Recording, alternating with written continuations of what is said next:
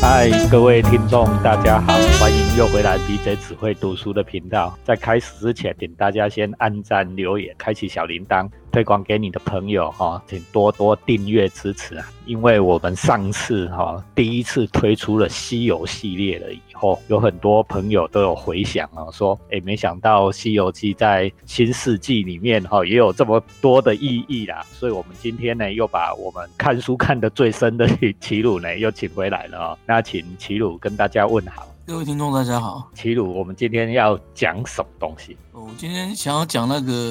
个取经前的一回，第10回这样子。西游记取经前第10回，所有的取经的事，到底为什么唐三藏要去取经？这一段因果，这一段我想就是原著里面虽然只有一回啦，但是我想说，就我们把这一回来拆开来，慢慢的比较细一点的来看它这样。其实这一段这一回写的非常的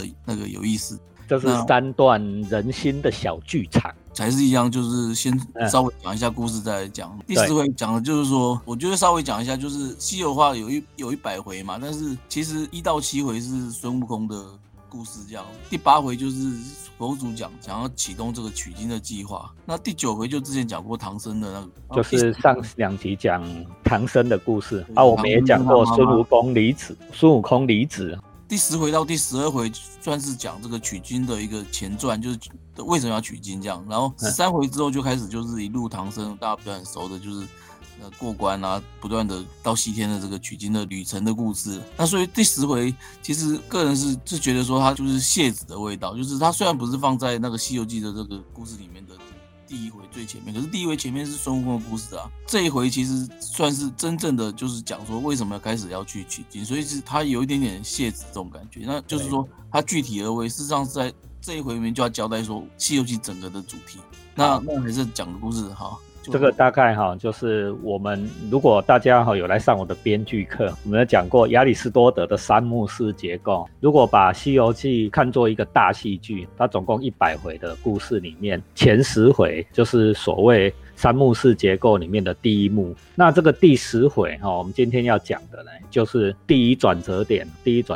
到底这整件事为什么会发生，就是取经这件事到底为什么会发生，这个前因啊。这边开始其实是一个两个不相关的人的事情，就是讲一个渔夫叫张绍，一个叫樵夫叫李定这样。然后书上说他们两个就是不登科的进士，然后能识字的三人。那现在这文言啊，但讲起来就是事实上就是乳蛇乡民啊，就是就樵夫啊跟渔夫一样，但他们对就是一不登科的进士嘛，能识字的三人。不登科的进士啊，就是不是进士嘛，就是不是进士啊，你只好回家去啊，就做你自己原本的营生嘛。能识字的三人雅称啊，就是住在山里面的人啊，就是樵夫啦，不过他读书识字，那是现代的术语。齐鲁这个比喻很好，就是乳蛇跟乡民，现在我们两个在讲话的就是这种乳蛇乡民的意思啦，就是不识字啊，然后不读书。但是啊，大家要知道写书是这样子啊，说他不识字不读书，又好像又懂一些啊。那他们两个做了些什么事呢？然后两个人就聊天嘛，到城里面卖完鱼，然后还有那个卖完柴，然后就去酒馆聊天，聊完之后就散步回家嘛，到河边，从河边走河边散步回家这样。那个渔夫就讲说，李兄啊，那我想那个真名的英明上体，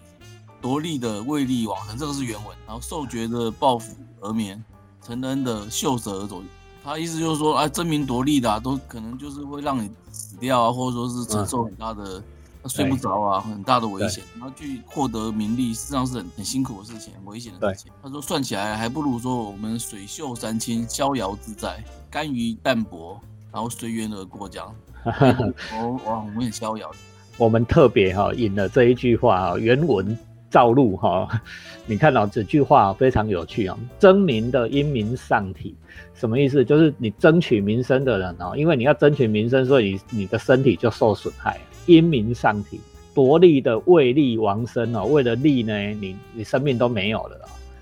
好，后面这2句我更喜欢，就是受爵的抱腹而眠。受爵是什么？就是上朝去当官的，受官爵的人，你等于是在抱腹而眠。抱腹而眠是什么意思？虎，我们是说伴君如伴虎嘛。皇上啊，伴着你的主子啊，伴君如伴虎啊，你好像那是抱虎在睡觉，他要是什么时候不开心咬你一口，承恩的袖舌而走，这句话更有意思。我们都知道《西游记》的作者就叫吴承恩啊，所以他把自己的名字的典故呢藏在这两句话里面。受人家恩惠的人，等于是你袖子里面放了一条蛇在走路啦，对不对？你随时不知道这只蛇什么时候不开心咬你，压力很大，对，压力很大。所以不如我们两个，一个渔夫，一个樵夫啊，水袖三清，逍遥自在，肝淡泊，肝淡泊，随缘而过。那个樵夫先生就说：“你说的对，但只是你的水袖不如我的三清。”然后他就说：“你说的对哦，但是说你的水袖不如我的三清啊。那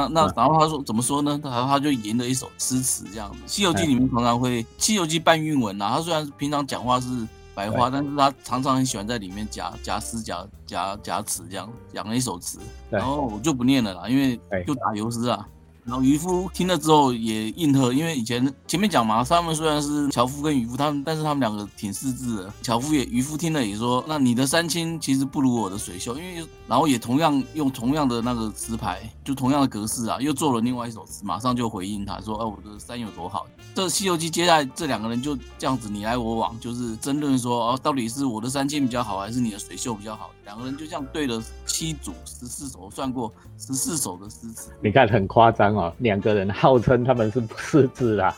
号称不识字，一个不登科，一个是能识字啦，但是呢，出口又成章啦，吟诗弄词啊。大家要知道，这是以前因为《西游记》以前也是在酒馆里说书的、茶馆里说书的话本啊，话本过来，所以我们在说书的时候，你要穿插一些诗词，然后又说又唱的，这样会比较有趣，所以就有这种诗词的段落。但是这一段非常的不寻常。刚才齐鲁讲了，做了连续7组14首，这个在很多的那种像这种说书的话本里面非常少见，在这种演绎作品里面非常少见到这样连续的诗词一直来。第一组就是像刚才齐鲁讲的，讲三清不如水袖啊，为大家介绍一下。第二组他们开始谈什么？你三清水袖有什么好东西啊？有什么好物？就是他们吃些什么啦，炫耀一下，炫耀一下我在水里面有什么好吃的，你在山里面有什么好吃。第二组讲这个啦，那第三组呢也是一样啊，就是玩些什么哦，有什么好玩啊？这每一组都比如说第一组是蝶恋花啊，第二组是鹧鸪天啊，第三组是什么？反正都有一个词牌啦。再下一组第四组是讲住的啦，食衣住行啊。第五组就是讲那个环境的优雅，你的环境优雅还是我的环境优雅啊？第六组呢讲说他们怎么样谋生啊，他们的营生，说我的比较悠闲啊，我比较简单啊，比赛这个啦。最后他们比什么呢？刚才是比营生，现在是比闲。做生意能赚钱是一回事做生意还能闲是更高的享受。说明了最后一组呢，两个人在那边比闲，说你闲还是我闲7组讲完了呢，他们总算要分手了。好，我们请齐鲁。接下来就是他们走到岔路，就是要各自回家了嘛。张稍就说，李兄啊，途中保重，上山仔细看虎。就是你是樵夫嘛，你在路上要小心哦，小心有老虎哦。假若有些凶险，真是明日街头少雇人啊。樵夫李定听了就生气啊，就是好朋友也替得生死，就是好朋友我们要互相交换生死，就是说我们是朋友，我们应该要互相能够替对方去死啊。怎么做？我说我明日街头少孤人啊。假如说我假如被遇虎遭害，就是我假如遇到老虎然后死了，那这样你也一定那个遇到那个大浪会翻船这样。所以讲到这边的话，就是你听到说他们两个前面在那边互相好像炫耀，就像我们每天上脸书打卡嘛，就是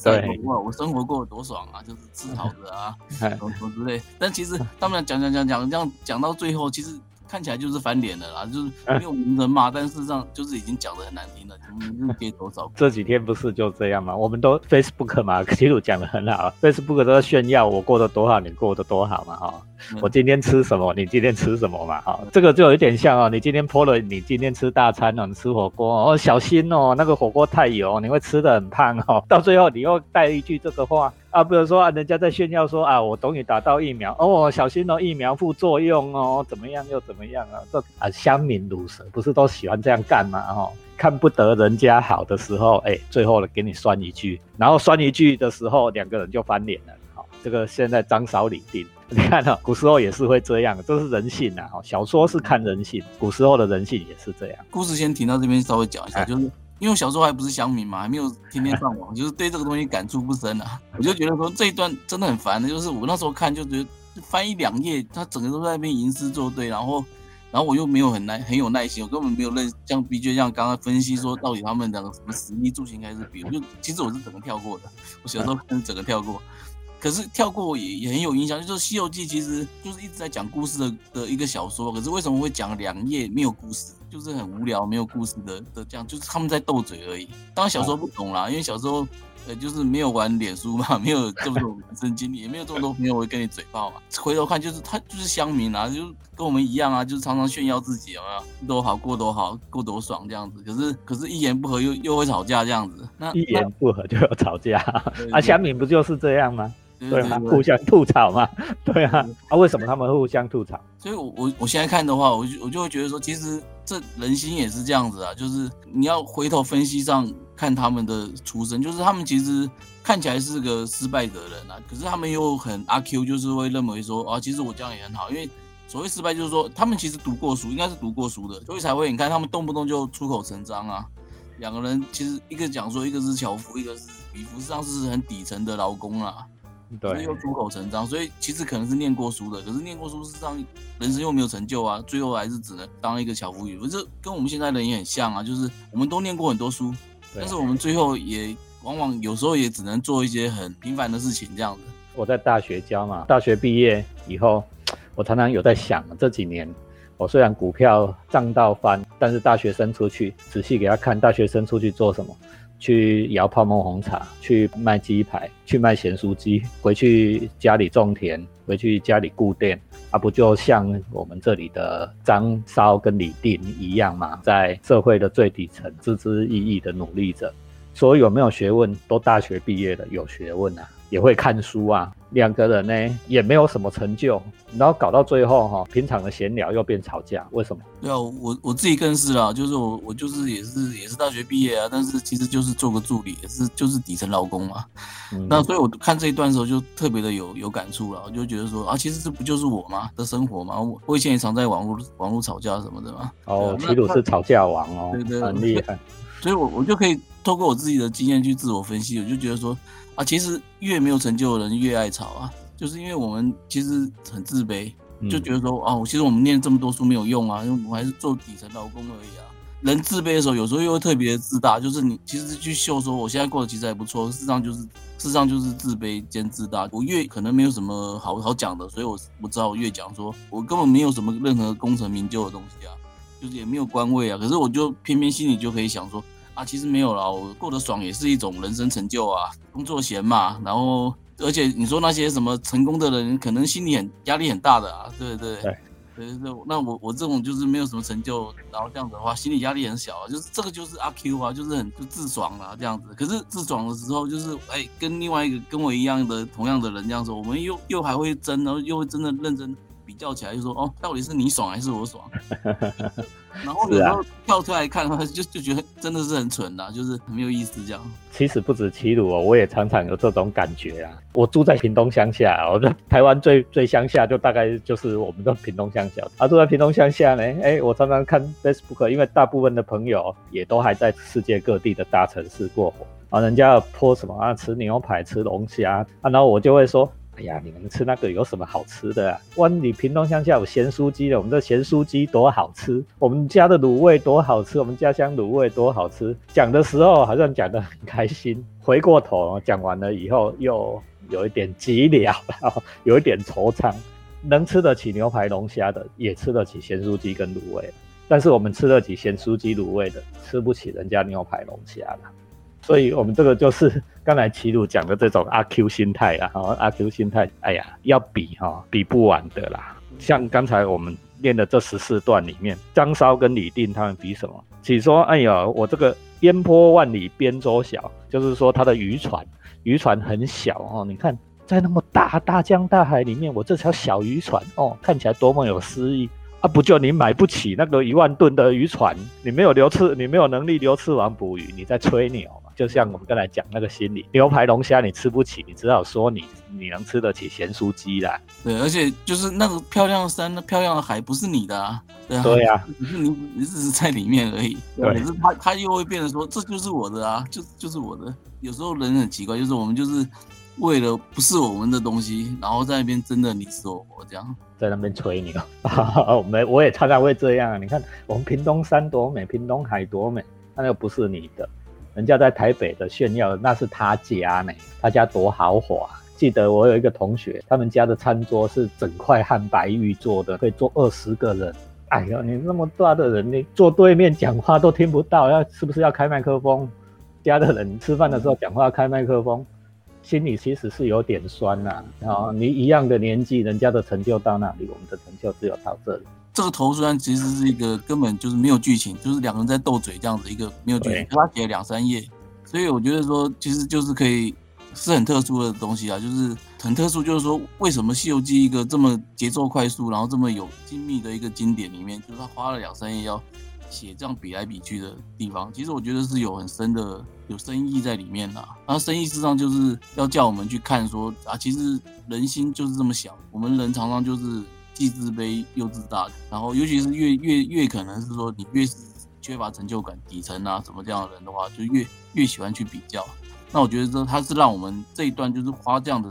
篇幅，他事实上就是想要描写这样子的一个人心小剧场一个心态啦，就是人心幽暗自找苦吃啦，人心幽暗自找苦吃啦。所以我们再回到我们那个《西游记》，我们当初一开始选《西游记》来谈，其实是有原因的。一开始讲出来说《水浒》是向外看，《西游记》是向内看，你能不能再为大家解释一下这件事？就是西游是一个就是修心讲修心的一个故事啊，就是《水浒》的话就是看外面的世界是不公嘛，各种不公，所以他把各种不公的状况描写，让我们知道说这个世界是怎么样一步一步把好好的人给逼上梁山，就走没有办法回头的路这样子。对。那可是西游的话，就是说啊，其实外面的世界就是很烂很乱啦，但是我们要怎么样让我们自己内心种种的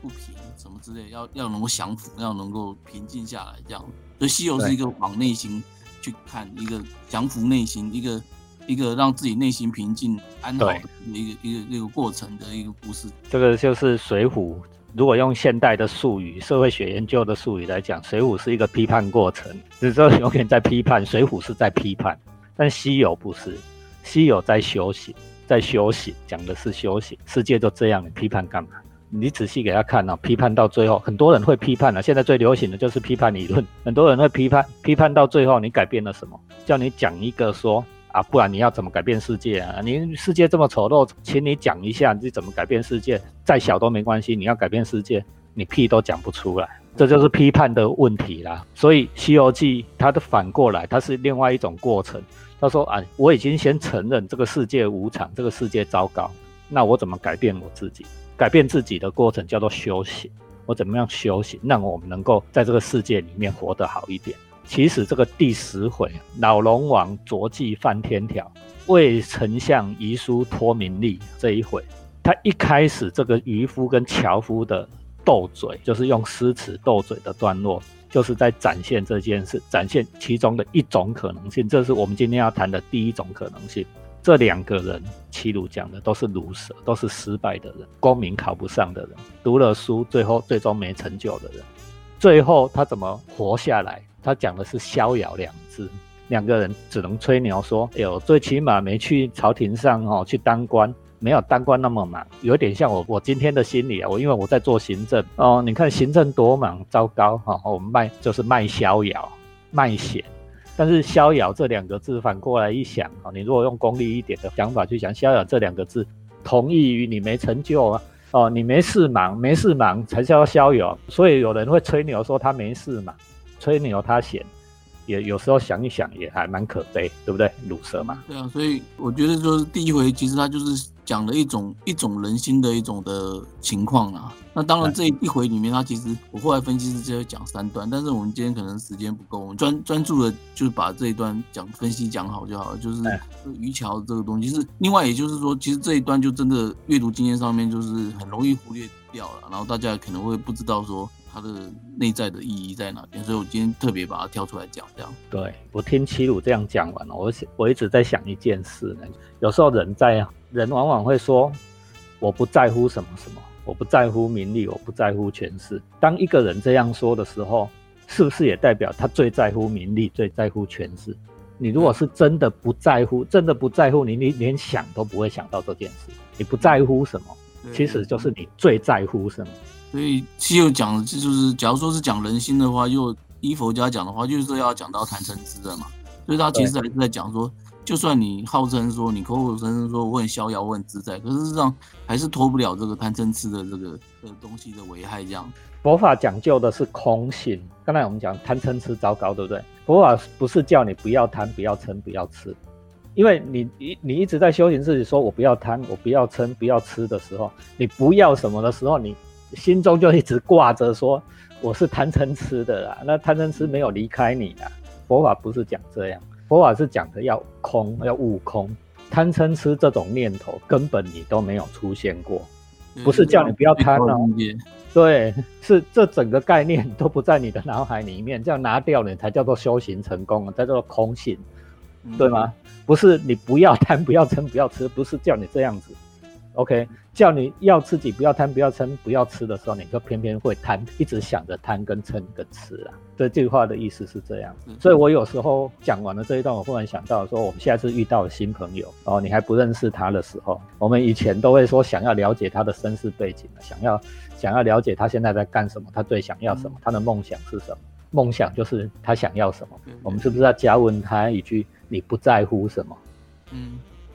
是不是也很有意思？倒是很少人这样想，这是逆向思考。你不在乎什么？其实你不在乎什么？嗯，生活的各种食衣住行的话，衣住行我都不太在乎啦。我衣服穿得很烂，对啊，但是好像还放不掉。对啊，就是还放不掉，还会有这个想法，但是吃要吃好啊，哦、对不对？吃要吃好，所以我们现在就在想说，等一下吃什么，哦、是吧？是这样子。好，我们今天这一回呢，就是用《西游记》第10回的渔樵的问答，两个人在斗嘴哈，其实是比较像斗嘴，从一开始互相炫耀自己所没有的东西啊，食衣住行的炫耀，然后呢，后来到他们两个终于吵架，终于翻脸，忽然开始酸对方，哎呀，你吃那么好会中风啦、啊，是说你打疫苗会副作用啦、啊，诸如此类，这一种互酸然后到翻脸的过程，作为我们在第10回所要分享给大家的第一个人心小剧场。人心幽暗，自找苦吃啊！啊，诸君啊，修空性吧！啊，修空性啊，悟空吧！哦，这就是我们这一集《西游记》。其实我们跟大家拜拜，下一回再见。各位拜拜，拜拜。